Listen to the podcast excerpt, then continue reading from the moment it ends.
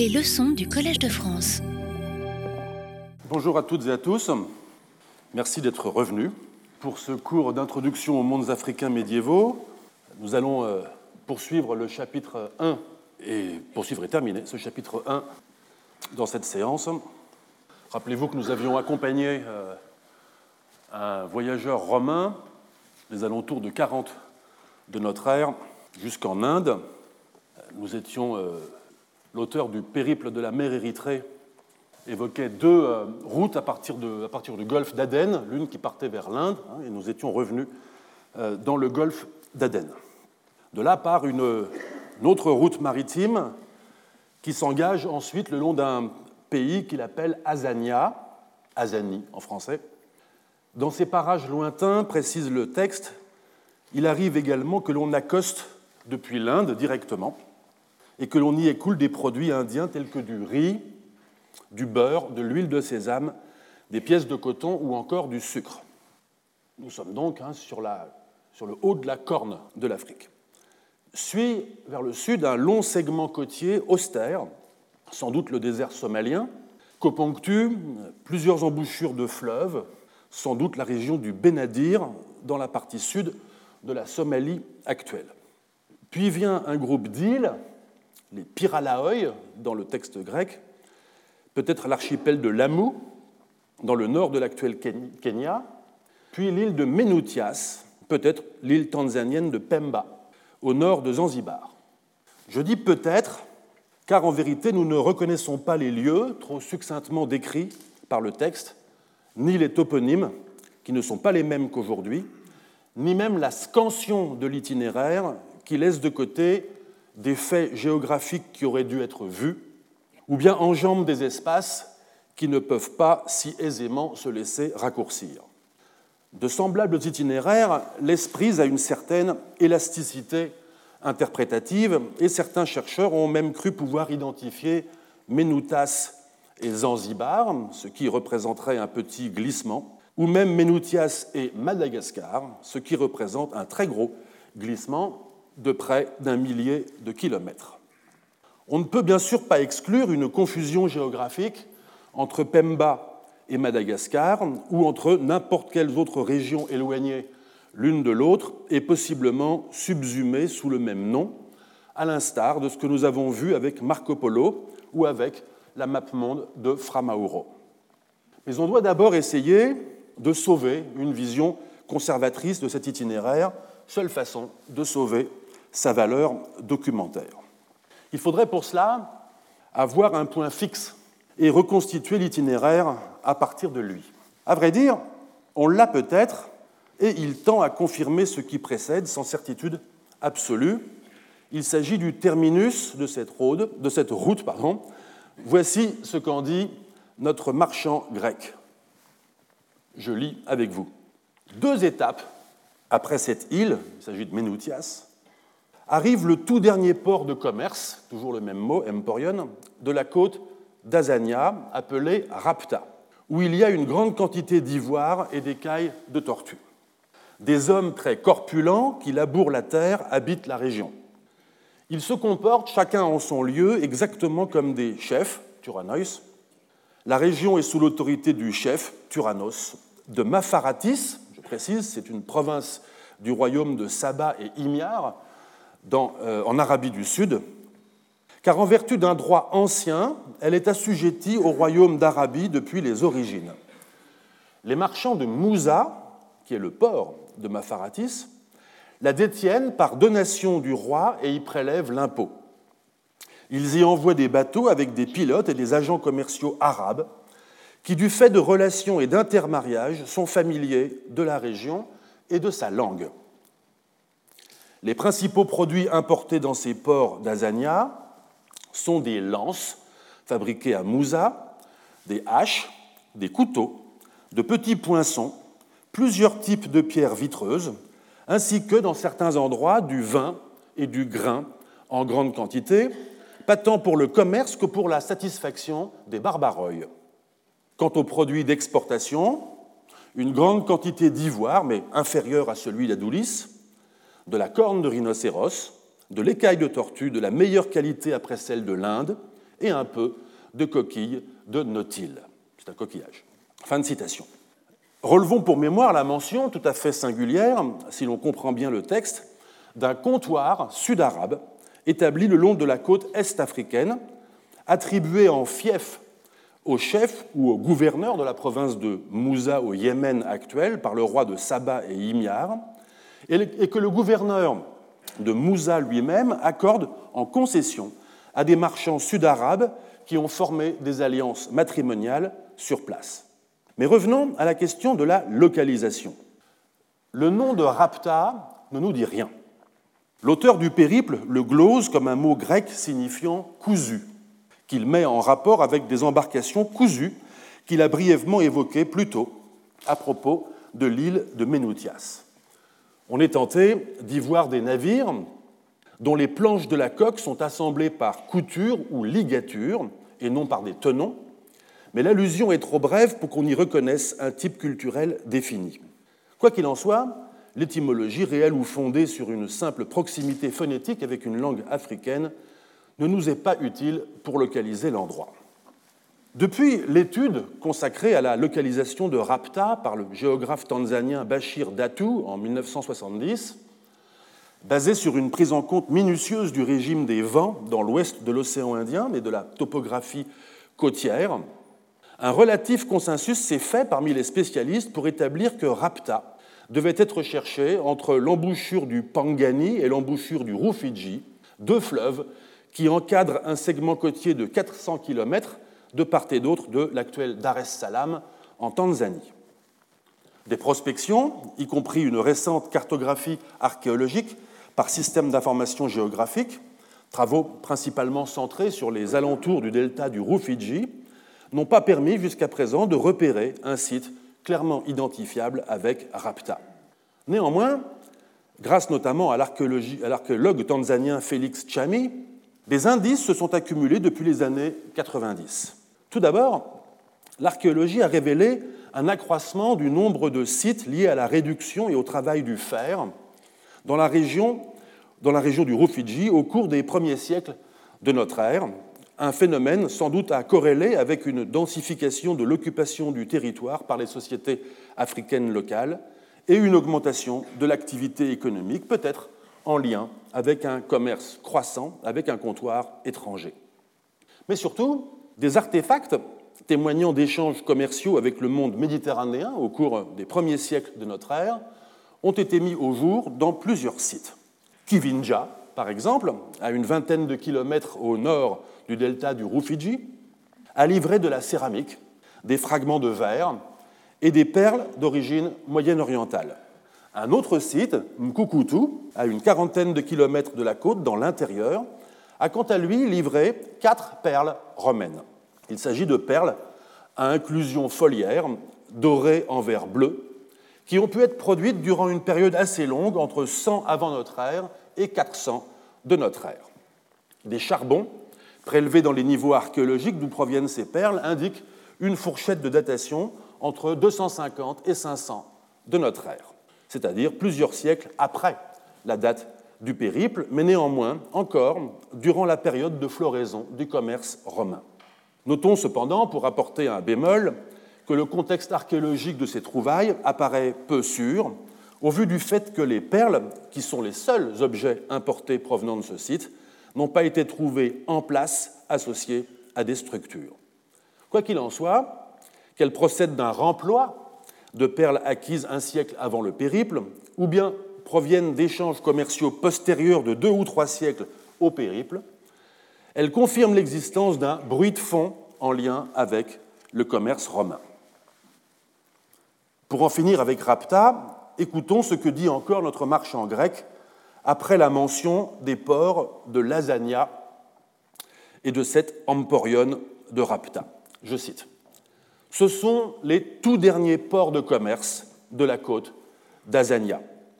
Car au-delà de cette région s'étend l'océan inexploré qui s'incline vers l'ouest et qui, s'étirant au sud le long des parties de l'Éthiopie, de la Libye et de l'Afrique qui font demi-tour, rejoint la mer occidentale. La mer occidentale, pour ce grec d'Égypte, qui appartient au monde romain, c'est ce que nous appelons l'océan Atlantique. Un siècle avant Claude Ptolémée, lui aussi grec d'Égypte, dont vous vous souvenez qu'il ne croyait pas à l'ouverture de l'océan Indien et donc à l'individualisation continentale de l'Afrique, notre marchand, lui, y croit. Ou en tout cas veut y croire, quand bien même son expérience, ou en tout cas celle qu'il collecte auprès d'autres et qu'il juge digne de nous transmettre, s'arrête à Rapta, à hauteur de Dar es Salaam en Tanzanie. Ce qui nous invite à introduire ici une distinction au sein de ce que nous percevons comme des connaissances géographiques. Une distinction entre connaissances de route régulières et aventures ou explorations qui sont par nature occasionnelles. Fruit d'une expérience accumulée par des marchands, le périple de la mer Érythrée est un tableau qui présente le domaine des navigations régulières de ces marchands, ce qui n'exclut nullement la possibilité d'incursions occasionnelles plus lointaines, ou même la présence, au-delà des termini habituels, de communautés établies. Tel est par exemple, au bout de la route indienne du périple, que nous avons rapidement examiné tout à l'heure, enfin la semaine dernière, le cas d'Arikamedu, en pays tamoul indien, passé le détroit de Pok entre l'Inde et le Sri Lanka. Le site, à quelques kilomètres au sud de Pondichéry, a livré une quantité importante d'amphores romaines ayant contenu du vin de Campanie, de l'huile d'olive du nord de l'Adriatique et du garum. Vous savez que le garum est une sauce fermentée à base de poisson, essentielle à la cuisine romaine, du garum d'Espagne, qui semble attester de la présence d'une colonie de Méditerranéens au cours des deux premiers siècles de notre ère. Nous serions donc là, au-delà de Mousiris, terminus des navigations romaines régulières en Inde. Mais de tels exemples d'excursions ou d'établissements en dehors du domaine de circulation régulier, c'est-à-dire dont les balises sont à la fois posées et transmises par des textes tels que celui-ci, soulignent précisément ce qu'ils ont d'extraordinaire. En cela, le périple de la mer Érythrée n'est pas un récit d'exploration, genre différent, et le départ du reconnu et de l'inconnu du factuel et du légendaire serait par définition plus difficile à opérer. Quelques-uns des périples libyques ont laissé des traces si ténues dans la tradition écrite que l'auteur de l'exploration ou du récit demeure incertain, l'exploration elle-même difficile à attester ou à dater, son dernier point, son terminus atteint, presque impossible à déterminer. Je m'appuie dans ce qui suit sur les travaux de référence de Jean Desanges, synthétisé dans son ouvrage intitulé Recherche sur l'activité des Méditerranéens aux confins de l'Afrique, paru en 1978. Aux environs de la seconde moitié du VIe siècle avant notre ère, un grec de Marseille, du nom de Timène, aurait ainsi navigué sur l'océan Atlantique et atteint, quelque part de l'autre côté de la Libye, un point où l'eau, nous dit-il, était douce et remplissait le Nil. Avec une malice qui nous fera sourire, un auteur plus tardif qualifie ce récit de fable marseillaise. Deux siècles plus tard, un certain Silax aurait réalisé un périple entre l'Égypte et le Maroc atlantique par la Méditerranée. Le récit s'embrume de façon proportionnelle à la distance, mais ses sources ne sont pas forcément imaginaires. À l'été 146, au lendemain de la chute de Carthage à laquelle il vient d'assister, L'historien grec Polybe, quant à lui, s'embarque pour une navigation qui le, conduit, sans doute jusqu'au cap Jubi, le point de la côte africaine le plus proche de Fuerteventura, l'une des Canaries. Mais arrêtons-nous quelques instants sur le périple de Hanon, récit grec daté du deuxième ou du premier siècle avant notre ère, qui se présente comme une traduction ou une adaptation d'un texte punique qui aurait été inscrit dans un temple dédié au dieu Chronos à Carthage. Le supposé texte original n'a jamais été retrouvé. Le récit grec relate ce qui suit. Anon, un roi carthaginois, emmène sa flotte jusqu'aux colonnes d'Héraclès, le détroit de Gibraltar, puis tourne au midi, fonde quelques villes chez les Libyens non sans faire la rencontre d'hommes sauvages vêtus de peaux de bêtes et de femmes au corps velu, dans des contrées parfumées où coulent des ruisseaux ardents. Venant à manquer de vivres, la flotte fait demi-tour et rentre au pays. Cette fois, c'est Pline l'Ancien qui ironise et voit dans ses aventures des fables, non plus marseillaises, mais puniques.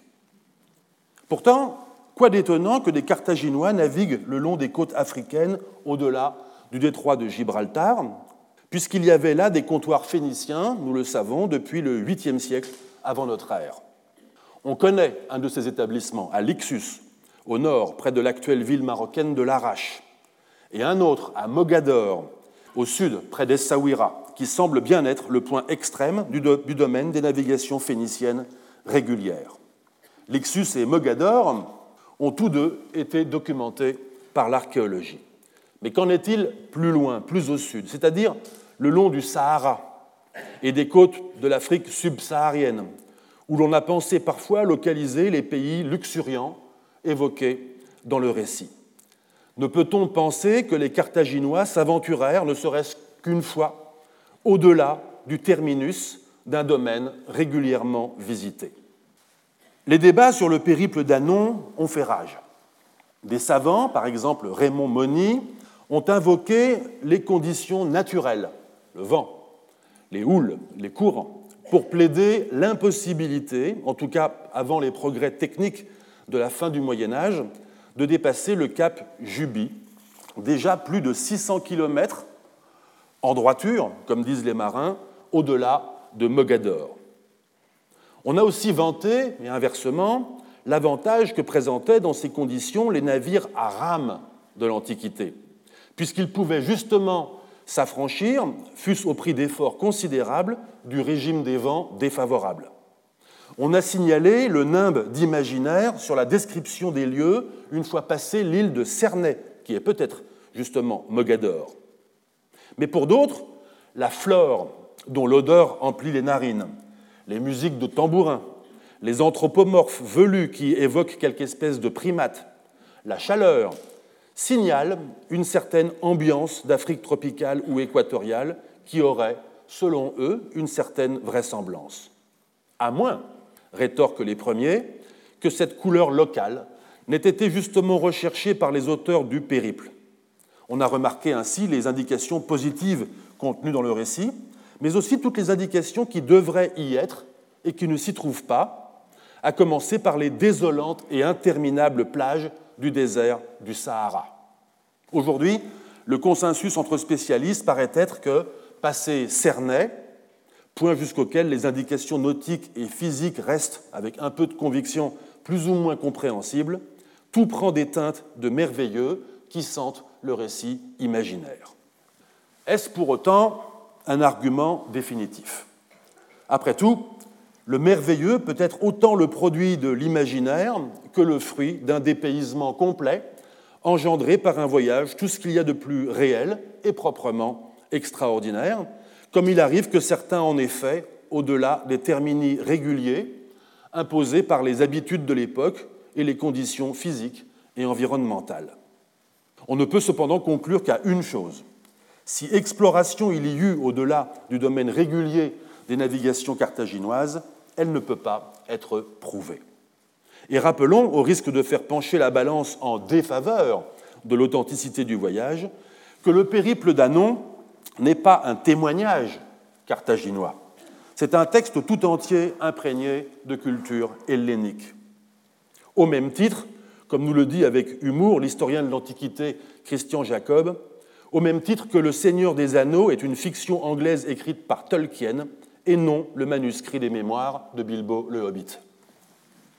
S'il y avait cependant sédimenté tout au fond du texte, non pas quelques voyages, mais quelques récits originaux carthaginois à trouver, l'historien africaniste jugerait que cette histoire de roi, emmenant au-delà des mers tout un peuple d'hommes et de femmes au nombre de 30 000, établissant à chaque étape des villes dont nous est donnée la liste, a tout de même quelque chose d'un récit de fondation, peut-être d'autant plus crédible qu'il est, comme tous les récits de fondation, auréolé de légendaires et de folklore. Hérodote dans un passage du quatrième livre de ses histoires, évoque deux périples dont le projet, nous dit-il, était de réaliser la circumnavigation de la Libye. Le premier récit nous dit à peu près ceci. Un pharaon égyptien, Nékos, dans le texte grec, évidemment Nékao II, dont nous nous souvenons qu'il avait entrepris avant de, le stopper, les grands avant de les stopper les grands travaux en vue du creusement d'un canal entre le Nil et la mer Rouge. Nékos donc ordonna à des marins phéniciens d'effectuer le contournement de la Libye. Parti de la mer Érythrée, donc de la façade maritime orientale de l'Égypte, les marins revinrent trois ans plus tard par les colonnes d'Héraclès, écrit l'historien grec, s'étant arrêtés deux fois pour semer du blé et attendre la récolte. Ils racontèrent, chose qu'Hérodote ne peut croire, mais que, nous dit-il, d'autres peuvent croire, que naviguant autour du continent, ils avaient eu le soleil à leur droite. C'est en sens inverse, en revanche, qu'aurait, toujours selon Hérodote, voyagé Sataspès, un membre de la famille royale perse, d'après un récit que l'historien grec tenait d'un eunuque qui avait été au service de ce prince. Ce Sataspès, qui s'était rendu coupable de viol, avait été condamné à mort par le roi Xerxès. L'intervention de la mère du jeune homme convainquit le souverain de commuer la peine en une épreuve jugée par elle aussi lourde, consistant à réaliser la circumnavigation de la Libye.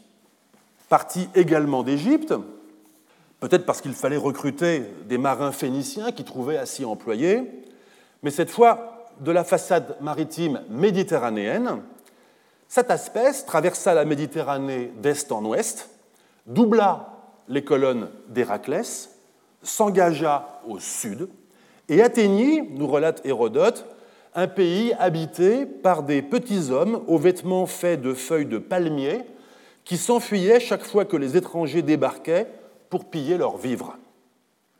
Contraint de faire demi-tour parce que, ainsi qu'il s'en expliqua plus tard, son navire ne pouvait plus avancer plus avant mais était arrêté, il s'en revint auprès d'Exercès qui le fit empaler. Deux tentatives à 130 ans d'écart, l'une au tournant du 7e, 6e siècle, l'autre dans le premier tiers du 5e siècle avant notre ère. Toutes deux parties d'Égypte, la première sous l'impulsion volontariste d'un pharaon, la seconde au titre de l'exécution d'une peine prononcée par un grand roi perse.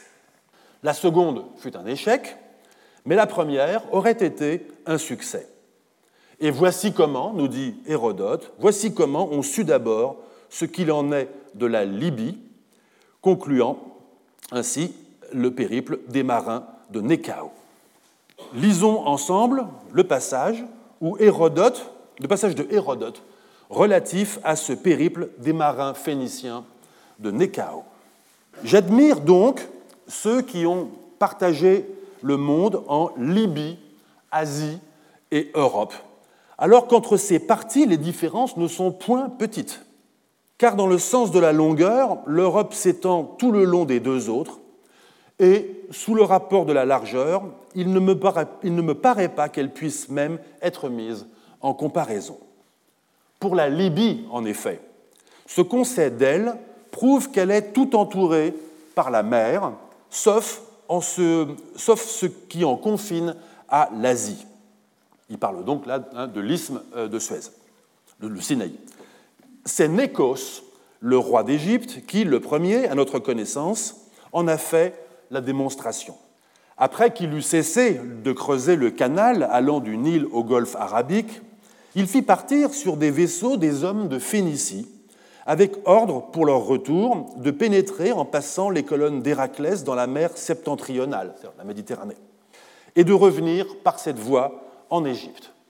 Ces Phéniciens, donc, partis de la mer Érythrée, qui est la mer Rouge, naviguaient sur la mer australe. Quand venait l'automne, ils abordaient et ensemençaient le sol à l'endroit de la Libye où ils se trouvaient chaque année au cours de leur navigation, et ils attendaient l'époque de la moisson. Le blé récolté, ils prenaient la mer, si bien que, au bout de deux ans, ils doublèrent la troisième année les colonnes d'Héraclès et arrivèrent en Égypte.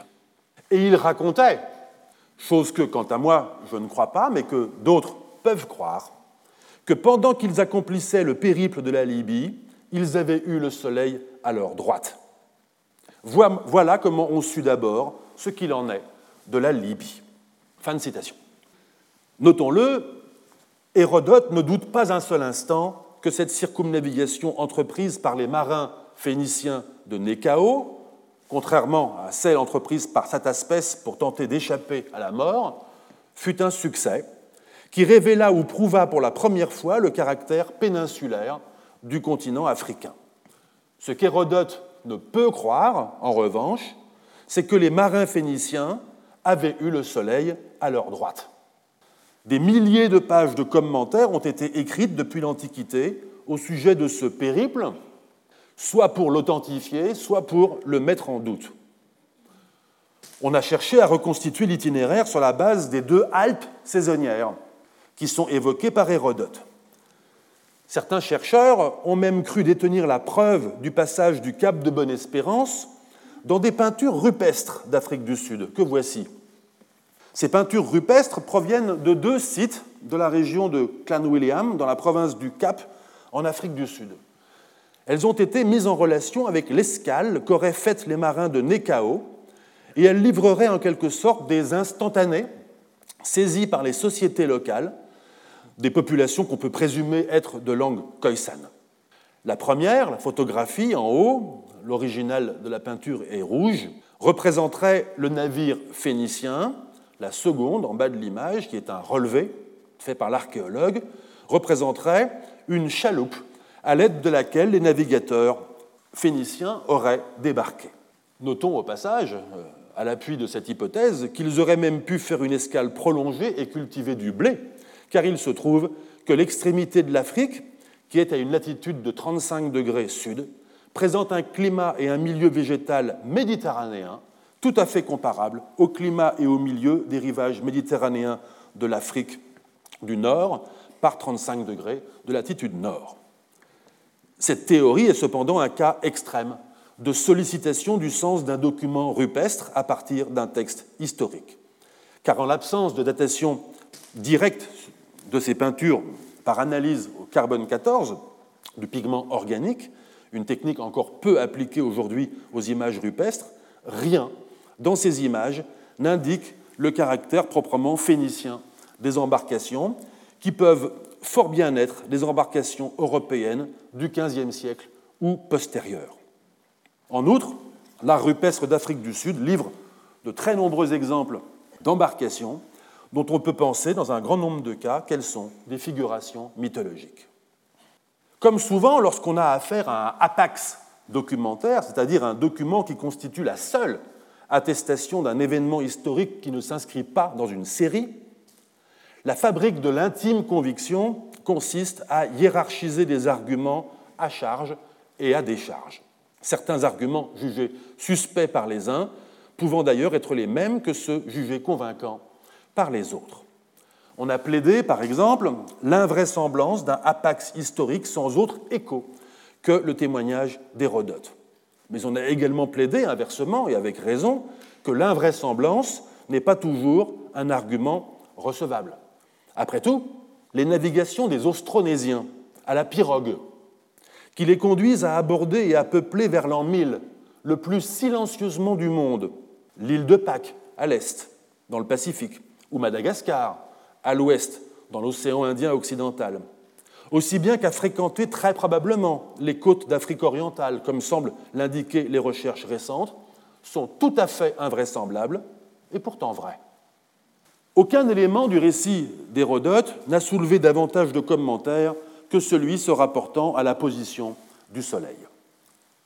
N'allons pas penser que les marins phéniciens, remontant l'Afrique par l'Atlantique en direction des latitudes méditerranéennes avaient tout bonnement fait l'expérience de découvrir le soleil à leur droite en se réveillant le matin. Comme le dit avec humour Jean Desange, vous voyez que les antiquisants ont beaucoup d'humour, l'éminent helléniste commentateur de ce texte avoir le soleil à sa droite est une expérience que chacun peut faire en tournant autour d'une chaise dans son jardin. L'interprétation adéquate de ce passage a été faite en 1842 dans un essai intitulé Philosophie d'Hérodote par un écrivain, le fameux auteur des Confessions d'un mangeur d'opium anglais, Thomas de Quincey.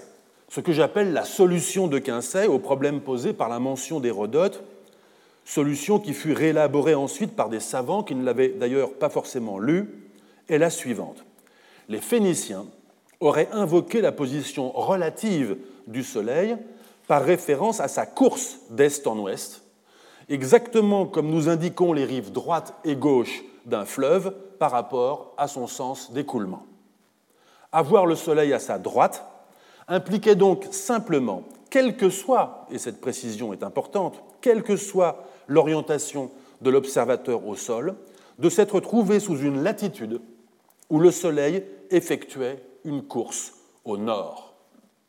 Or, avoir le Soleil à notre droite, dans cette acception-là, ne peut jamais arriver sous des latitudes méditerranéennes, ne peut arriver que saisonnièrement vers l'heure de midi, une fois franchi le tropique du Cancer, et arrive tous les jours au sud de l'équateur. Cette solution de Quincey au problème de l'allusion à la position du Soleil dans le récit de la circumnavigation des marins phéniciens de Nécao, transmis par Hérodote, nous permet de comprendre ce que Hérodote n'a pas compris. Outre l'élégance de la démonstration de De Quincey, elle nous satisfait parce qu'elle est une illustration du paradigme indiciaire cher à Carlo Ginzburg, l'historien italien qui a montré comment et depuis quand, nous, les contemporains, nous étions transformés en enquêteurs qui aimons remonter aux causes des phénomènes à partir de simples indices laissés par ces phénomènes eux-mêmes. De même qu'un cheveu ou une trace ADN collectée sur une scène de crime permet la reconstitution d'un événement, de même qu'un acte manqué offre à la psychanalyse un entrebâillement vers des motivations inconscientes, il semble qu'il y ait dans cette mention transmise par Hérodote au sujet de la position du Soleil, remarquée par les marins de Nécao il y a plus de deux millénaires et demi, l'argument caché auquel Hérodote, ne voulant croire, nous donnait cependant accès, comme malgré lui, pour découvrir la raison ultime pour laquelle nous devions croire à la vérité du récit. Car si les marins de Nécao avaient constaté, en regardant dans la, direction, dans la direction de la course du Soleil, que celui-ci était à leur droite, alors l'implication est, sinon qu'ils avaient bien effectué la circumnavigation, du moins qu'ils avaient franchi le tropique du Cancer, voire atteint l'hémisphère sud. À nouveau, cependant, faisons preuve de prudence. Notons pour commencer que Rapta, quelle que soit la position exacte de cette emporion fréquentée par des marchands romains au premier siècle de notre ère, et où des Sud-Arabes, avait-on appris par le texte grec, étaient eux-mêmes déjà établis, semble-t-il depuis plusieurs siècles, et déjà très au sud de l'équateur, ligne que l'on franchit à hauteur de Kismayo dans l'actuelle Somalie. Ajoutons que le tropique du Cancer passe à seulement quelques dizaines de kilomètres au sud d'Assouan, en Haute-Égypte, et que les Égyptiens, de qui Hérodote tenait beaucoup de ces informations, avaient depuis au moins deux millénaires des relations avec la Nubie. Il ne devait pas manquer d'avoir noté qu'il était courant à certaines saisons dans ce pays d'avoir le soleil à sa droite. Rappelons enfin que Hérodote lui-même était familier du phénomène intrigant de la crue du Nil. Intrigant parce qu'on avait bien remarqué qu'elle survenait avec plusieurs mois de décalage par rapport à la saison des pluies, ce qui impliquait que le fleuve coulait depuis des régions très lointaines dans l'intérieur du pays de Couche, ce qui laissait supposer que l'Afrique se prolongeait au-delà de l'équateur. Dès lors, cette indication de Hérodote au sujet de la position du Soleil n'est peut-être pas un argument caché en faveur de la véracité du périple, mais un indice négligemment abandonné pour faire vrai, ou plutôt, comme dit Jean Desange, pour faire austral. Quant à l'apparente incrédulité de Hérodote, on a très justement fait remarquer qu'elle ne pouvait témoigner de son incapacité à se représenter la rotondité de la Terre, puisqu'ils savaient très bien que la Terre était ronde, ce qui impliquait nécessairement qu'il existât des latitudes où le Soleil vous doublait par la droite. On rétorquera que produire un récit qui cherche à faire vrai n'est pas forcément un argument qui invalide la vérité de l'épisode qui fait l'objet du récit. En d'autres termes, on peut chercher à faire vrai même quand on ne ment pas. Quoi qu'il en soit, l'argument de la prudence nous invite à considérer que ce que Hérodote cherchait à rendre vraisemblable aux yeux de ses lecteurs n'est peut-être pas tant la circumnavigation du continent que les dimensions de la Libye. Croyant à l'authenticité du périple autour du continent, ce qu'il nous dit en revanche est qu'il ne croit pas, mais en nous laissant le choix d'y croire ou pas, que la Libye se prolongeait dans l'hémisphère sud au lieu de se rabattre au détour de la corne de l'Afrique en direction de l'Occident. N'y croit-il pas ou feint-il de ne pas y croire, tout en nous donnant les arguments pour y croire sous la forme du récit des marins de Nekao Telle est la question. Comme on ne la résoudra pas ici, changeons de perspective et intéressons-nous aux raisons que l'on a eues de croire l'avoir résolue. Les auteurs grecs ou latins de l'époque romaine, quelques siècles donc après Hérodote, même lorsqu'ils admettaient que la Libye était contournable, n'ont guère admis qu'elle pût avoir été contournée par les Phéniciens de Nécao. Ils étaient au contraire, sur ce point, beaucoup plus sceptiques que beaucoup de chercheurs contemporains. Scepticisme, cependant, pas forcément de bonne loi, puisque fondé chez beaucoup, comme nous le savons, sur une conception cosmographique qui s'est avérée fausse. Avec le géographe alexandrin Claude Ptolémée au IIe siècle de notre ère, beaucoup pensèrent comme lui, on l'a vu, que l'Afrique et l'Asie ne formaient qu'une seule masse continentale entourant l'océan Indien. Ce qui montre que le monde gréco-romain ignorait encore tout des régions les plus méridionales de l'Afrique, au-delà du terminus de Rapta, évoqué à la même époque par le périple de la mer Érythrée. Après le contournement complet, réalisé en 1498 par Vasco de Gama, le récit fait par Hérodote commença à être réhabilité comme si la navigation du XVe siècle prouvait rétrospectivement celle des marins phéniciens. Nécao et Hérodote furent en quelque sorte vengés au XVIIIe et XIXe siècle par les savants modernes, tentés de voir dans l'épisode antique le symptôme d'une vérité historique qui faisait des anciens les découvreurs et pour ainsi dire les pionniers civilisateurs de régions du monde récemment revenus sous la botte du colonisateur européen. Dans mon histoire de l'Afrique du Sud, j'avais évoqué, en insistant sur leur signification politique, les hypothèses relatives à des influences supposément sabéennes, hébraïques, égyptiennes ou encore phéniciennes qui avaient germé après la découverte, entre guillemets, par des colons sud-africains ou des archéologues européens, des ruines majestueuses de Grand Zimbabwe au Zimbabwe actuel. Hypothèse démenti par l'archéologue britannique Gertrude Catton Thompson dans sa monographie archéologique du Grand Zimbabwe en 1931, mais qui continue de refaire surface de temps à autre. Pour revenir au récit des marins de Nekao, ce n'est qu'à partir du début du XXe siècle que recommence à souffler, de plus en plus fort jusqu'à aujourd'hui, le vent du scepticisme. Ces oscillations de la créance et de l'incrédulité ne sont pas convoqués ici pour plaider un quelconque relativisme de l'interprétation. Mais si l'on veut bien noter que tous les arguments pour ou contre ont toujours été à portée de main des commentateurs, il faut faire observer que c'est la façon de hiérarchiser les arguments qui varie au cours du temps. Or, cette hiérarchie ne dépend pas de la valeur intrinsèque des arguments. Pour croire aux épisodes historiques de contournement, il fallait non seulement croire que l'Afrique était techniquement contournable, il fallait aussi que ce fût utile de le croire, sinon de le faire. Et si nous ne croyons plus trop aujourd'hui à la circumnavigation de l'époque de Nekao, c'est parce que notre époque croit ou croit savoir qu'un événement, aussi unique ou extraordinaire soit-il, ne dit rien du monde dans lequel il se produit. Les savants des siècles antérieurs aux nôtres n'étaient pourtant pas plus crédules que nous, mais il voyait dans tout événement une première annonciatrice de l'avenir. Il fallait donc y croire pour que la suite advienne. Pour que.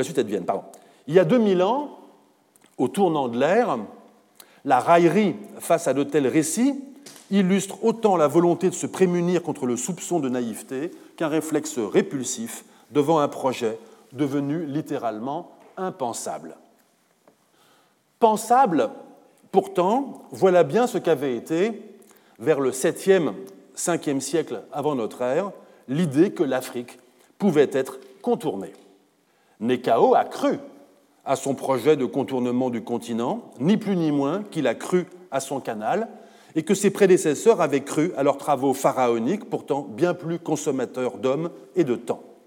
Hérodote, dans le troisième quart du Ve siècle, crut à la navigation des marins de Nekao. Il nous présente les faits comme des savoirs communs que confirment, nous dit-il, les Carthaginois de son époque. Mais s'il fallait ne retenir qu'un seul indice pour notre propos, ce serait que la mère de cette espèce crut que son fils pouvait faire le tour de l'Afrique et ainsi être sauvée. Il était bien sûr éminemment utile qu'elle le crût, et peut-être le crut-elle comme on croit en dernier ressort au Dieu ou au saint. Mais au moins, cette croyance définit-elle un horizon du pensable qui ne parut pas extravagant à Xerxès, même si l'on ne saura jamais s'il crut vraiment que cette espèce pouvait échapper à sa condamnation. Quant au malheureux prince, on lui reprocherait volontiers, s'il ne l'avait payé de sa vie, de n'y avoir pas assez cru. À son retour devant le grand roi, il tenta d'argumenter que divers prodiges l'avaient arrêté et que la distance qui restait à parcourir était toujours plus grande à mesure qu'il avançait. Peut-être stupéfait par cet illogisme, Xerxès n'admit pas qu'il disait vrai. Non qu'il eût forcément été enclin à le gracier s'il avait dit vrai, mais il ne pouvait croire qu'il y eût d'autres obstacles au contournement de l'Afrique que la détermination d'un homme. S'ils sont impossibles à authentifier, les récits de circumnavigation de l'Afrique sont cependant bons à penser, pour reprendre une expression de Claude Lévi-Strauss. Ils nous disent que ces exploits appartenaient, en ces temps-là, à l'horizon du vraisemblable. Mais remarquons au passage un point qui a son importance. D'après Hérodote, le projet de contournement de l'Afrique fait immédiatement suite à l'abandon du creusement du canal de jonction entre la Méditerranée et la mer Rouge. Ce détail ne nous éclaire pas sur les motivations du pharaon, mais voilà qui suggère que les deux projets participent à donner corps à une même représentation mentale, celle du périmètre continu et ininterrompu de la Libye. Pour mieux comprendre pourquoi il était permis à des Égyptiens, des Perses, des Phéniciens, de se représenter au moins à titre de projet le contournement de l'Afrique, tournons le regard vers une autre période de l'histoire, la fin du Moyen Âge. Je disais en commençant que je souhaitais comparer les deux périodes de, circumnavigation de l'Afrique. Soyons plus précis. Il s'agit de penser ensemble ces deux entreprises. Pour ce faire, une condition doit être remplie renoncer à notre vision téléologique de la découverte de la route de l'Inde, qui nous fait voir les réussites et les ratés de cette découverte comme les étapes nécessaires et justifiées d'un événement historique inévitable, le contournement du continent. Or, nul ne pouvait deviner, en se lançant dans l'exploration des côtes atlantiques de l'Afrique dans le courant du XIVe siècle, que l'effort allait conduire à la circumnavigation réussie de Vasco de Gama en 1498.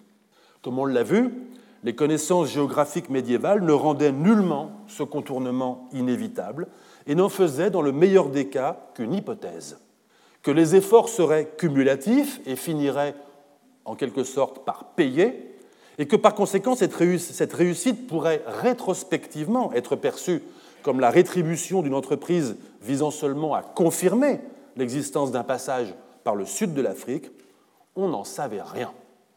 Pour mieux nous aider à conjurer la fausse évidence d'un contournement écrit d'avance, en quelque sorte mentalement réalisé avant que d'avoir été concrètement réalisé par des navigateurs, revenons aux cartes. Les cartes marines ou cartes portulant sont une innovation de la fin du XIIIe siècle qui accompagne précisément l'ère de l'expansion européenne. Elles sont reconnaissables en ce qu'elles ont pour trame un réseau de droites appelé ligne de rhombe qui rayonne de façon, géométrique en permettant de suivre des directions cardinales entre des ports et d'évaluer des distances. Reflétant les connaissances des praticiens de la mer, elles représentent, ces cartes, sur cette trame, les traits de côte et les lieux remarquables le long de celle-ci, les ports, les anses, etc. La carte que vous voyez à l'image est une carte portulan signée d'un cartographe portugais, Pedro Renel. La carte nous dit, en haut à gauche, Pedro Renel fesses. Pedro Renel m'a fait. Elle date des alentours de 1492 et il s'agit de la plus ancienne carte portugaise connue. Elle présente, d'un premier trait, une ligne de côte continue depuis la Méditerranée jusqu'au Ghana actuel. À ce stade des explorations côtières, on pouvait encore croire que l'Afrique se refermait à cette latitude. Puis, comme un ajout postérieur de la part du cartographe, mais qui n'est peut-être qu'une solution graphique pour faire rentrer la carte sur le parchemin, une seconde ligne dessine le trait de côte depuis le Ghana jusqu'à l'embouchure du fleuve Congo, visité par les Portugais en 1483. Sans doute bien informé par ses contemporains navigateurs, Renel aura contribué à dessiner une Afrique qui n'est pas encore, et qui ne sera peut-être jamais, un continent clos. Il nous faut donc résister à la vision rétrospective qui assemble et repeint tous les fragments d'aventure en noir et blanc de l'entreprise de contournement de l'Afrique et qui en fait une grosse production colorisée. En d'autres termes, il nous faut tenter de raconter le récit de la découverte sans ignorer que le scénario de la découverte ne fut écrit qu'après. C'est un pareil sentiment d'être encombré par des représentations rétrospectives qui projettent sur l'événement des significations anachroniques, en l'occurrence le récit national portugais, qui a agacé Sanjay Subramaniam et l'a incité à produire, lui l'historien indien, une biographie de Vasco de Gama, le découvreur portugais de la route de l'Inde. Une biographie accusée d'être made in India, pour reprendre les termes nettement racistes dans lesquels elle fut parfois reçue. Terme d'autant plus inconséquent que ce que fait Subramaniam n'est précisément pas de regarder Vasco de Gama depuis l'Orient, mais de produire une biographie essentiellement basée sur les archives portugaises. Alors, pourquoi cette biographie fut-elle décriée? Alors qu'elle se contentait, si l'on peut dire, d'être au plus près des sources Eh bien, précisément parce que ce centrement sur les sources impliquait de se tenir à l'écart des récits qui projetaient dans le passé un sentiment d'accomplissement national et qui attendaient de ce passé accompli qu'il projette sa gloire sur les contemporains. En faisant de son personnage de Vasco de Gama un anti-héros, Sanjay Subramaniam entrait en conflit avec le roman national portugais. Il faut évidemment donner raison à Subramaniam et travailler à un semblable décentrement du récit de l'aventure portugaise de la découverte de la route de l'Inde. À l'instar, en effet, des Lusiades de Louise de Camões, Ode virgilienne et chant d'élévation du Portugal au temps de la fondation de son empire asiatique, le point de vue, rétrospectif anime la plupart des récits, qu'ils soient poétiques, analytiques ou savants, produits depuis le milieu du XVIe siècle jusqu'à aujourd'hui au sujet du contournement de l'Afrique.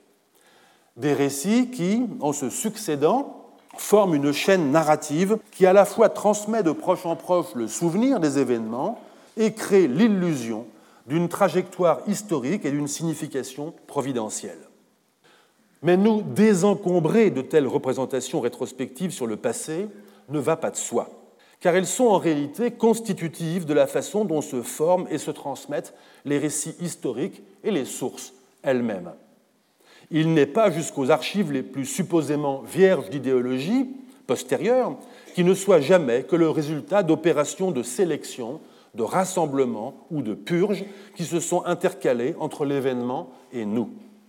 Dans le cas espagnol, par exemple, Romain Bertrand a récemment rappelé que la constitution des archives générales des Indes à Séville, décidée par Charles III en 1785, était l'opération archivistique et politique qui permettait à la fois de circonscrire le périmètre documentaire des grandes découvertes espagnoles et de revendiquer pour l'Espagne la propriété morale de ces découvertes.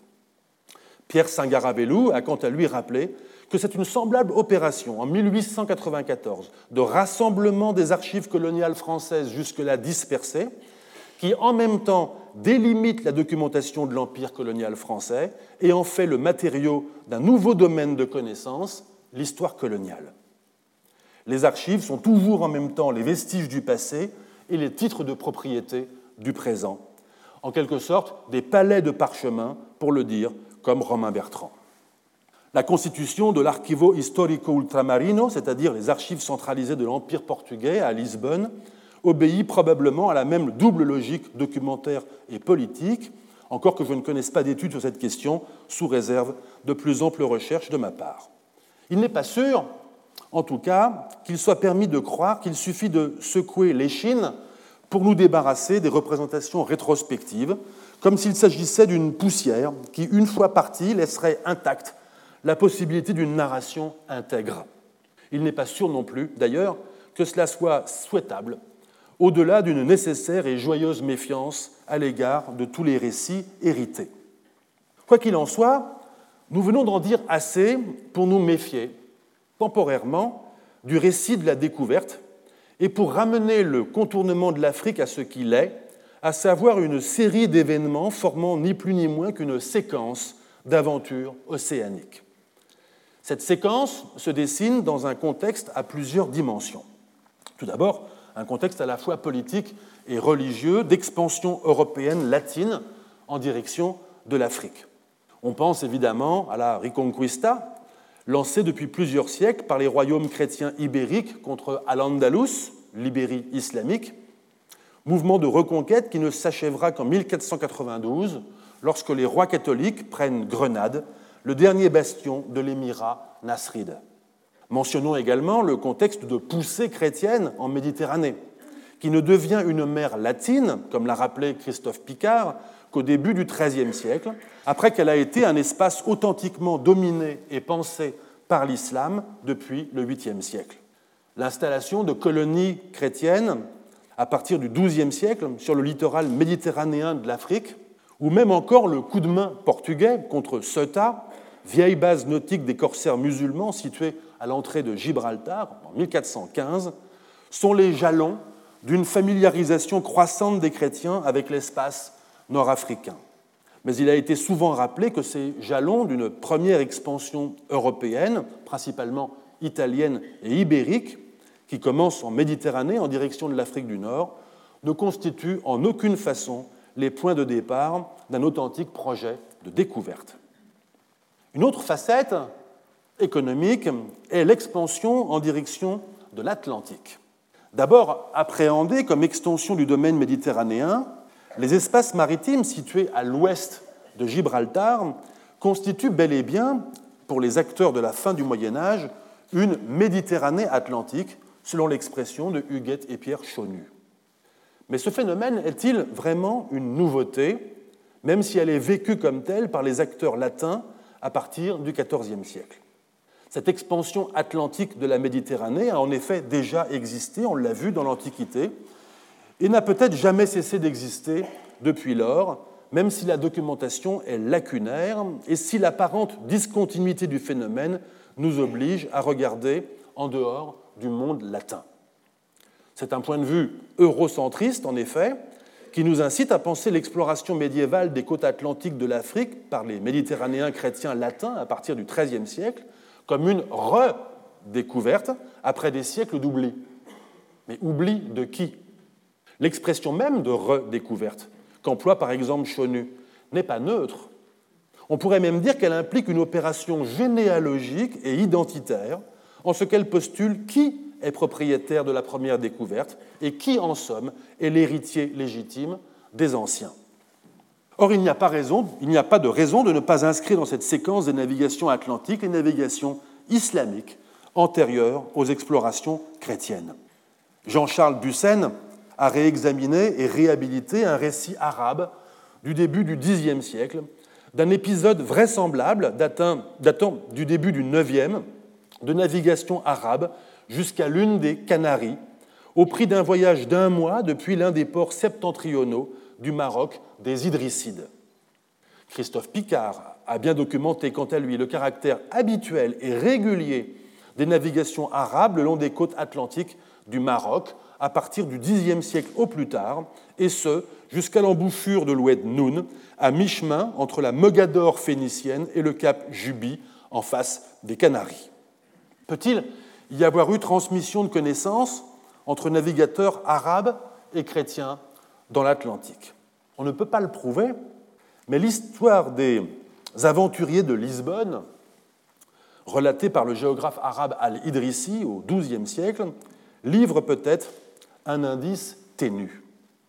À une époque que l'on peut, peut, situer deux siècles avant le récit qu'en fait Idrissi, donc au Xe, huit jeunes gens de Lisbonne, tous proches parents, nous dit-il, construisirent un navire et, je cite, y embarquèrent de l'eau et des vivres en quantité suffisante pour une navigation de plusieurs mois. Fin de citation. Ils naviguèrent onze jours vers l'ouest, atteignant une mer à l'odeur fétide et rendue dangereuse à cause des vagues et des récifs. Ils obliquèrent alors vers le sud pendant douze jours, accostant à une île dite île des moutons, où ils trouvèrent une source, un figuier et des moutons, dont la chair n'était cependant pas comestible. Une autre navigation de douze jours les conduisit cette fois à une île habitée, où ils furent faits prisonniers. Ils racontèrent leurs aventures guidés par la soif de découverte, d'abord à un interprète parlant arabe, ensuite au roi de l'île, qui leur raconta que son propre père avait fait envoyer des navires à la découverte et n'avait découvert que les ténèbres. Magnanime, le roi relâcha les jeunes aventuriers, on les mit dans une barque, les yeux bandés et les mains liés, et ils furent déposés trois jours plus tard sur une plage du continent, à deux mois de marche de leur pays. Ce récit a peut-être un fond de vérité, il a certainement, en tout cas, un habillage de fable. Il s'agit ni plus ni moins que d'un voyage initiatique au cours duquel les jeunes héros affrontent divers dangers. On y retrouve en outre quelques motifs familiers à ce genre de récit, tels que l'île des moutons, ou même le récit emboîté du roi qui relate un autre périple, puis se montre magnanime. Mais au-delà de la part indécidable de la vérité de l'épisode, ce sont les blancs du récit d'Al-Idrissi qui suggèrent peut-être le contexte. Car à vrai dire, nous ne savons pas si les héros de l'histoire sont des Lisboètes musulmans ou des chrétiens mozarabes vivant dans un environnement politique islamique. Cette incertitude a du moins le mérite de désigner l'Al-Andalus islamique et multiconfessionnelle, à la fois méditerranéenne et atlantique, comme l'espace culturel où de tels échanges purs se produirent avant le XIIe siècle. De façon postérieure, mais symétrique, la Reconquista de la majeure partie de la péninsule ibérique par les pouvoirs chrétiens au XIIIe siècle leur donnait accès à des ports et des liaisons commerciales avec le Maroc atlantique, mais aussi, vraisemblablement, à des connaissances arabes se rapportant à l'océan Indien, qui pouvaient contenir des indications quant au profil côtier de l'Afrique, voire suggérer la faisabilité de la circumnavigation du continent. On doit en tout cas garder en tête ce contexte de circulation depuis plusieurs siècles, des représentations, des récits et des connaissances, contexte qui, bien avant la découverte portugaise que l'on peut faire débuter en 1434 avec le doublement du cap Bojador, inaugure ce que Raymond Meny a appelé non pas la redécouverte, mais les pré-découvertes de l'Afrique. Mais avant d'y venir, ultime détour pour aiguiser votre impatience, examinons une autre facette du contexte, celle des techniques de navigation conditionnées par l'ouverture de l'Atlantique. Tout d'abord, rappelons que la navigation à la rame perdure au Moyen Âge. Or, à la rame, comme l'a montré Raymond Meny en s'appuyant à la fois sur la documentation historique et sur un réexamen très brodélien des conditions météorologiques et environnementales, les navires antiques étaient contraints de caboter vers le sud en luttant contre la houle et à rentrer vers le nord par vent et courants contraires. Cette contrainte, je vous montre la carte du régime des vents dans l'Atlantique Nord au mois d'août.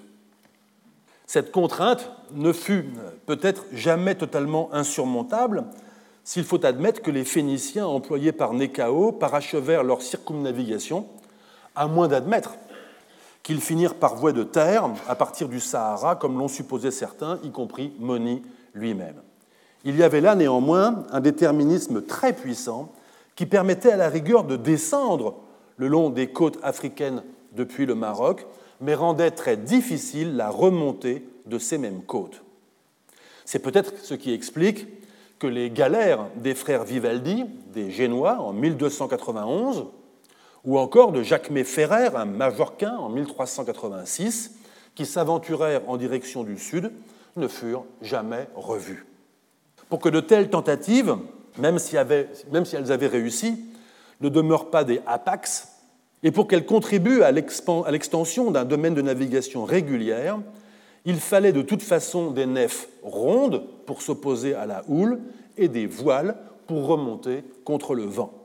Ce sont ces innovations qui permettent de faire tomber le verrou de l'Atlantique au sud des côtes marocaines, au-delà du cap Juby. Cette dernière réflexion nous permet de poser les termes de la relation qu'entretiennent, d'une part, les voyages au sein d'un domaine régulier de navigation, ce qu'est la côte marocaine jusqu'à Mogador dans l'Antiquité, ou jusqu'à l'Oued Noun pour les Arabes du Moyen Âge, D'autre part, les voyages d'exploration de rivages inconnus ou du moins irrégulièrement reconnus, ce qu'est la côte africaine au-delà de ses termini respectifs. Si l'extension du domaine régulier fait reculer l'horizon des rivages découvrables et peut livrer parfois à la connaissance des terres accidentellement ou délibérément visitées, inversement, les voyages au-delà du terminus sont susceptibles de fournir des raisons économiques d'étendre le domaine régulier les conditions pour que cette dialectique s'enclenche et pousse à la découverte peuvent être multiples. Dans l'océan Indien des premiers siècles de notre ère, la route régulière des marchands gréco-romains venait s'articuler, comme on l'a vu, à la pointe sud de l'Inde, à d'autres routes orientales, rendant inutile et sans doute impraticable l'extension du domaine. Dans l'océan Atlantique, un obstacle physique la longue bande désertique de la frange littorale du Sahara, soit plus de 1500 km de côte jusqu'à l'embouchure du fleuve Sénégal, s'ajoutait à l'obstacle nautique. L'ère des prédécouvertes est précisément cette période qui voit des navigateurs chrétiens s'installer dans le domaine des navigations régulières islamiques, étendre leur domaine atlantique vers le sud et vers l'ouest, et buter cependant toujours sur le palier saharien. Les documents historiques nous ont laissé les mentions du génois Lanzarote Malocello qui aborde les Canaries en 1336, d'un génois et d'un florentin naviguant pour la couronne portugaise en 1341, de plusieurs catalans qui font voile au sud dans les décennies suivantes, du normand Jean de Bétancourt en 1404-1405 qui installera même des colons sur l'archipel des Canaries, ou encore du portugais Gonçalo Veio en 1426, pour ne mentionner que ceux qui ont laissé de maigres traces dans les archives et des témoins probants sur les cartes de l'époque. Ajoutons ici qu'une source en français relative à Lancelot Maloisel, c'est-à-dire Lanzarote Malocello, indique qu'il aurait eu connaissance des Canaries grâce à des marins de Cherbourg qui y auraient accosté en 1312 à la suite d'une tempête. Si l'obscurité et le nimbe de légendaire qui les entourent, les revendications d'antériorité dont elles se parent, la concurrence internationale dont elles procèdent, apparentent ces prédécouvertes au périple antique, tel n'est pas le cas de la découverte elle-même, authentique processus cumulatif d'avancée le long des côtes de ce que les Portugais appellent la Guinée et d'extension du domaine navigué. La chronique, dans ses grandes dates, en est connue. Les caps Juby et Bojador sont doublés en 1434. L'embouchure du fleuve Sénégal, véritable digue liquide qui arrête d'un coup le Sahara, ainsi que le Cap Vert sont reconnus une douzaine d'années plus tard. La côte de la Sierra Leone est visitée vers 1460. celle du golfe de Guinée, de l'actuel Libéria au Gabon au début de la décennie suivante. L'embouchure du fleuve Congo est reconnue en 1483-1484. Le cap de Bonne-Espérance, à la pointe sud de l'Afrique, d'abord appelé Cap des Tempêtes, est doublé par Bartholoméo Dias en 1488, avant qu'il ne fasse demi-tour. Le Natal, puis l'embouchure du fleuve Zambèze sont atteints en janvier 1498 par Vasco de Gama, qui pénètre alors dans le domaine des navigations islamiques régulières. Quatre mois plus tard, Vasco de Gama atteint Calicut en Inde. Le palier saharien a été enjambé. Le verrou technique a sauté. On a appris à revenir du sud en faisant voile par le grand large en profitant des alizés. Dans l'Atlantique Sud, on a vite appris qu'il fallait opérer une boucle en sens inverse, la double volte. Mais si la dialectique cumulative de la découverte de la route de l'Inde s'est enclenchée, ce n'est pas seulement par une conjonction fortuite de progrès nautiques et de progression individuelle hardie. Elle est le fruit d'un patronage qui coordonne l'effort, le finance et met en ordre l'accumulation des connaissances acquises. D'abord, l'effort de l'infant du Portugal, Henri, mort en 1460, que l'historiographie romantique a affublé du titre de navigateur. C'est lui qui appelle aventuriers et petits nobles désargentés, portugais ou italiens, pour réaliser son plan, poursuivi par Jean II, roi de 1481 à 1495, doté quant à lui du surnom modeste de prince parfait. L'un et l'autre, pour le dire dans les termes de Sanjay Subramaniam, centralisent l'entreprise d'expansion outre-mer du Portugal. Mais pourquoi faire? Les récits eux-mêmes, lorsqu'ils nous sont directement parvenus, se partent de plusieurs justifications. Évitement du domaine islamique qui s'étend de l'Afrique du Nord à la Perse en barrant la route de l'Orient aux marchands européens. Recherche d'un hypothétique allié chrétien que la légende appelle le prêtre Jean au revers de l'ennemi musulman, quelque part dans l'Inde mineure, l'Afrique orientale ou l'Inde majeure, l'Inde vraie, ou encore le pieux désir d'évangélisation de contrées encore païennes. Mais on le sait bien, au-delà des justifications, l'utilité de cette entreprise était d'abord économique, elle résidait dans la captation à la source du commerce des épices.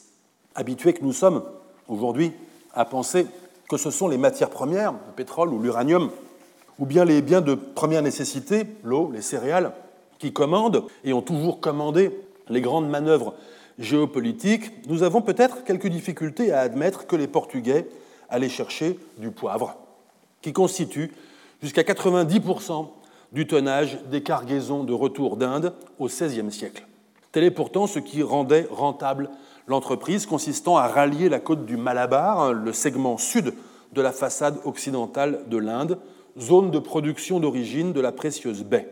Le commerce était en effet de la forme épices contre métaux, les épices consistant essentiellement en poivre, les métaux essentiellement en or. Il n'est pas inutile, il n'est pas inutile de rappeler que ce système moderne d'échange commercial était déjà celui qui prévalait dans l'Antiquité romaine, que nous avons vu à l'œuvre au temps du périple de la mer Érythrée au premier siècle de notre ère.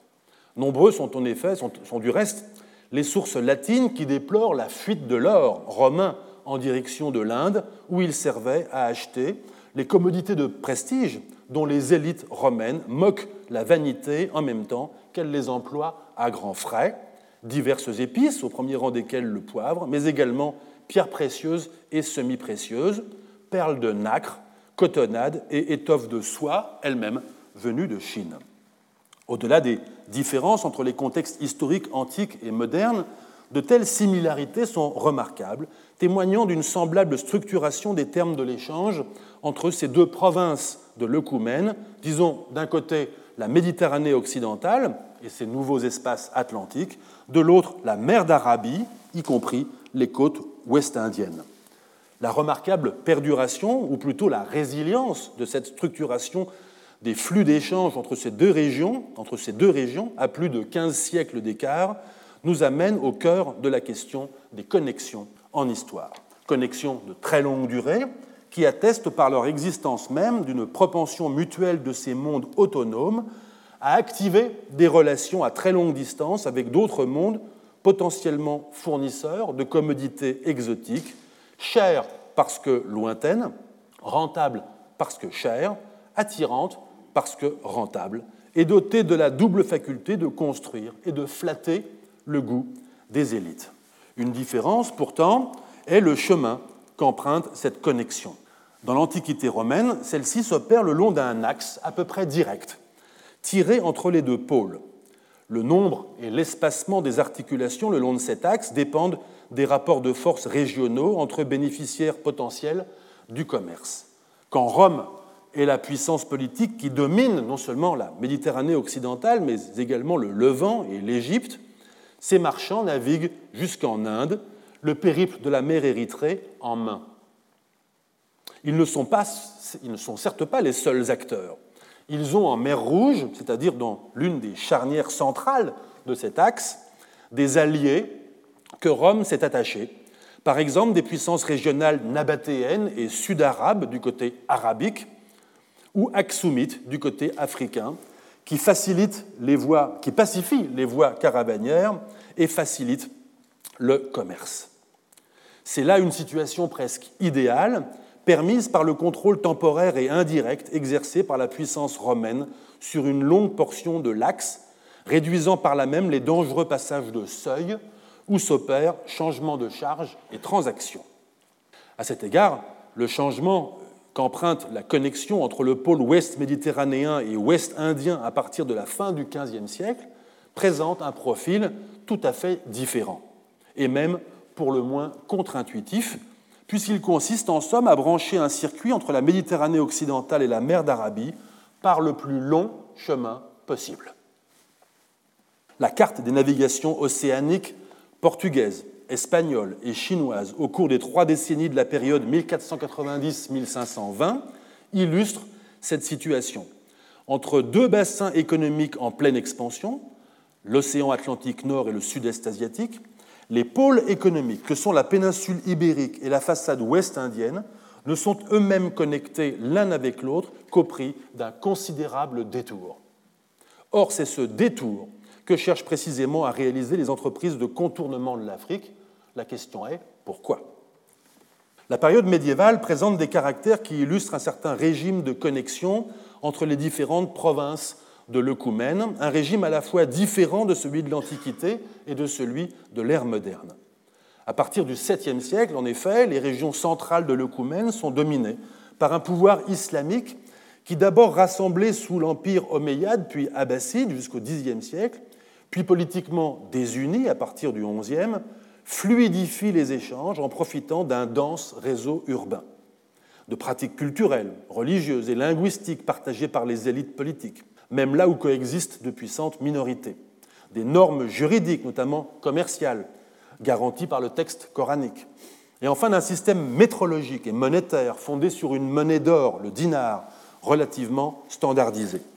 En Méditerranée, même à compter du moment, au XIIIe siècle, où les cités italiennes, Venise et Gênes en tête, exercent une mainmise sur le commerce maritime, elles sont bloquées à Alexandrie ou à Beyrouth, au seuil du monde islamique. Telle est justement la situation que contestent les puissances montantes de la Méditerranée occidentale chrétienne en cherchant à opérer, au XVe siècle, la circumnavigation de l'Afrique par le sud. Les entreprises des Phéniciens, Égyptiens et Perses vers le milieu du premier millénaire avant notre ère, se laisse mal appréhender sous ce jour économique, à moins peut-être que les sources qui nous sont parvenues n'aient fini par décanter l'appât du gain et la concurrence que ces pouvoirs se livraient pour attirer les richesses de l'Occident et de l'Orient. Mais à vrai dire, demandera-t-on, qu'avaient-ils besoin d'entreprendre ou même de rêver le contournement de l'Afrique puisqu'ils occupaient les régions centrales de l'Œcumène, c'est-à-dire des régions tout de même moins excentrées que le Portugal? Eh bien, précisément parce que, tout centraux qu'ils fussent, ils ne parvinrent jamais à dominer tous les segments centraux de l'axe tendu entre Méditerranée et mer d'Arabie. On ne peut mieux le dire que ne l'a fait Georges Ourani en quelques lignes lumineuses qui passent en revue les tentatives impériales de domination des régions centrales de l'Œcumène dans son ouvrage Arab Seafaring, publié en 1951. Je cite Des empires successifs ont essayé d'effacer la frontière entre la Syrie et la Mésopotamie en s'envahissant mutuellement. Les Ptolémées et les Séleucides, les Romains et les Parthes, les Byzantins et les Sassanides. Toutes les tentatives ont échoué. Fin de citation. Et de conclure que ce sont les Arabes et l'islam qui seuls parviennent durablement, à partir du 7e siècle, à articuler la charnière centrale de cet axe. Rêver le contournement de l'Afrique au milieu du premier millénaire avant notre ère était possible quand on était égyptien, phénicien ou perse, et que l'on pouvait découvrir, par l'entrebâillure de l'isthme de Suez, et la Méditerranée et les eaux de l'océan Indien. À l'appel de deux horizons opposés, entre lesquels circulaient de prodigieuses richesses, a pu germer l'idée d'un empire eurasiatique unipolaire dont le contournement pouvait être contemplé mais demeurait irréalisable. Au XVe siècle, alors que la domination islamique sur les régions centrales de l'Ecoumène est une réalité durable depuis plusieurs siècles, le contournement de l'Afrique est, pour les puissances de la Méditerranée occidentale, le fruit d'un rêve d'empire frustré. La découverte de la route de l'Inde par le contournement de l'Afrique est la solution géographique extrême inventée par des acteurs politiques et économiques qui émergent du Moyen Âge européen, procédant à une sorte de branchement risqué et clandestin entre deux pôles commerciaux millénaires.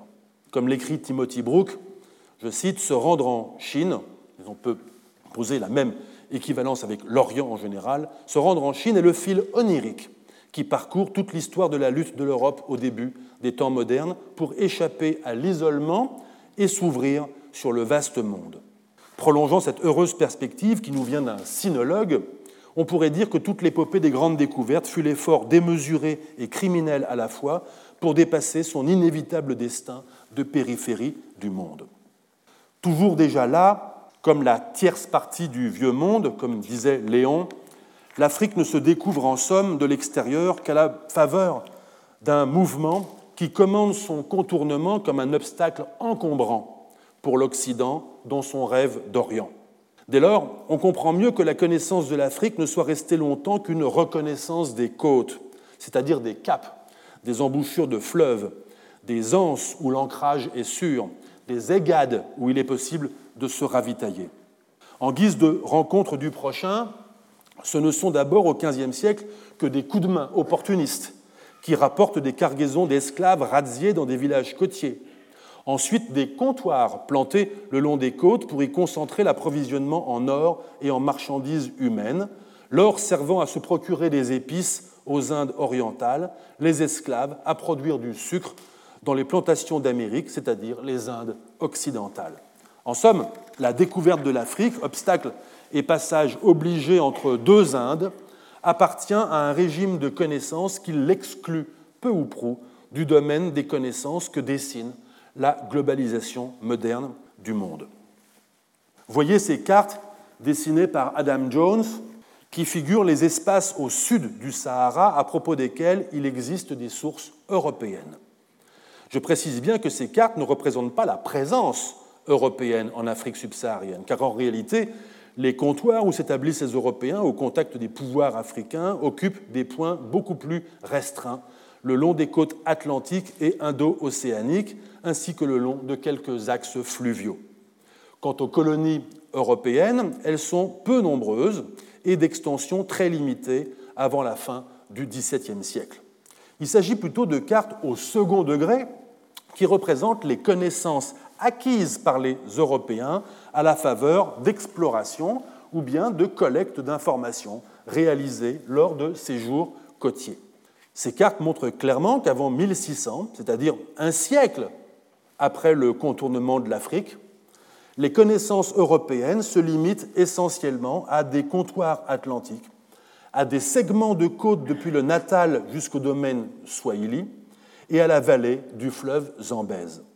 Au cours des 120 années suivantes, alors que la route entre l'Europe et les Indes orientales par le sud de l'Afrique est devenue la plus importante voie commerciale du monde, et qu'elle le restera jusqu'au creusement du canal de Suez, et alors même que beaucoup de puissances européennes, les Français, les Anglais, les Néerlandais, les Espagnols, les Danois, les Brandebourgeois, les Suédois, possèdent des comptoirs le long des côtes atlantiques de l'Afrique. Les connaissances sont encore essentiellement limitées à la région du Congo, à la faveur des relations étroites qu'entretiennent alors le Royaume du Congo et le Portugal, et à la région du Cap, où une compagnie commerciale des Provinces-Unies, les Pays-Bas d'aujourd'hui, ont établi une colonie de peuplement. Durant les 120 années suivantes, de 1720 à 1840, c'est-à-dire durant le pic phénoménal que connaît la traite des esclaves africains, à une époque où l'Amérique est alors entièrement colonisée, les connaissances au sujet de l'Afrique se sont étendues en direction de l'Angola, où les Portugais empiètent, et elles ont suivi l'expansion de la colonie du Cap vers l'intérieur. Mais la majeure partie du continent échappe encore à l'emprise des connaissances européennes. La dernière carte montre la couverture des connaissances européennes à la veille du partage colonial de l'Afrique par les puissances européennes. Il serait plus juste de dire la couverture de la méconnaissance.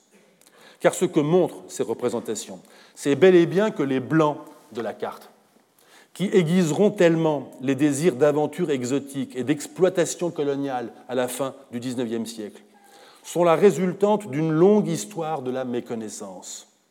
On ne peut bien sûr pas ne pas rappeler que dans le même temps, des millions d'esclaves étaient achetés dans des comptoirs côtiers et que l'homme africain, pour employer par ironie une expression célèbre, était durablement ramené à un être indifférencié et anonyme, proie d'une marchandisation massive.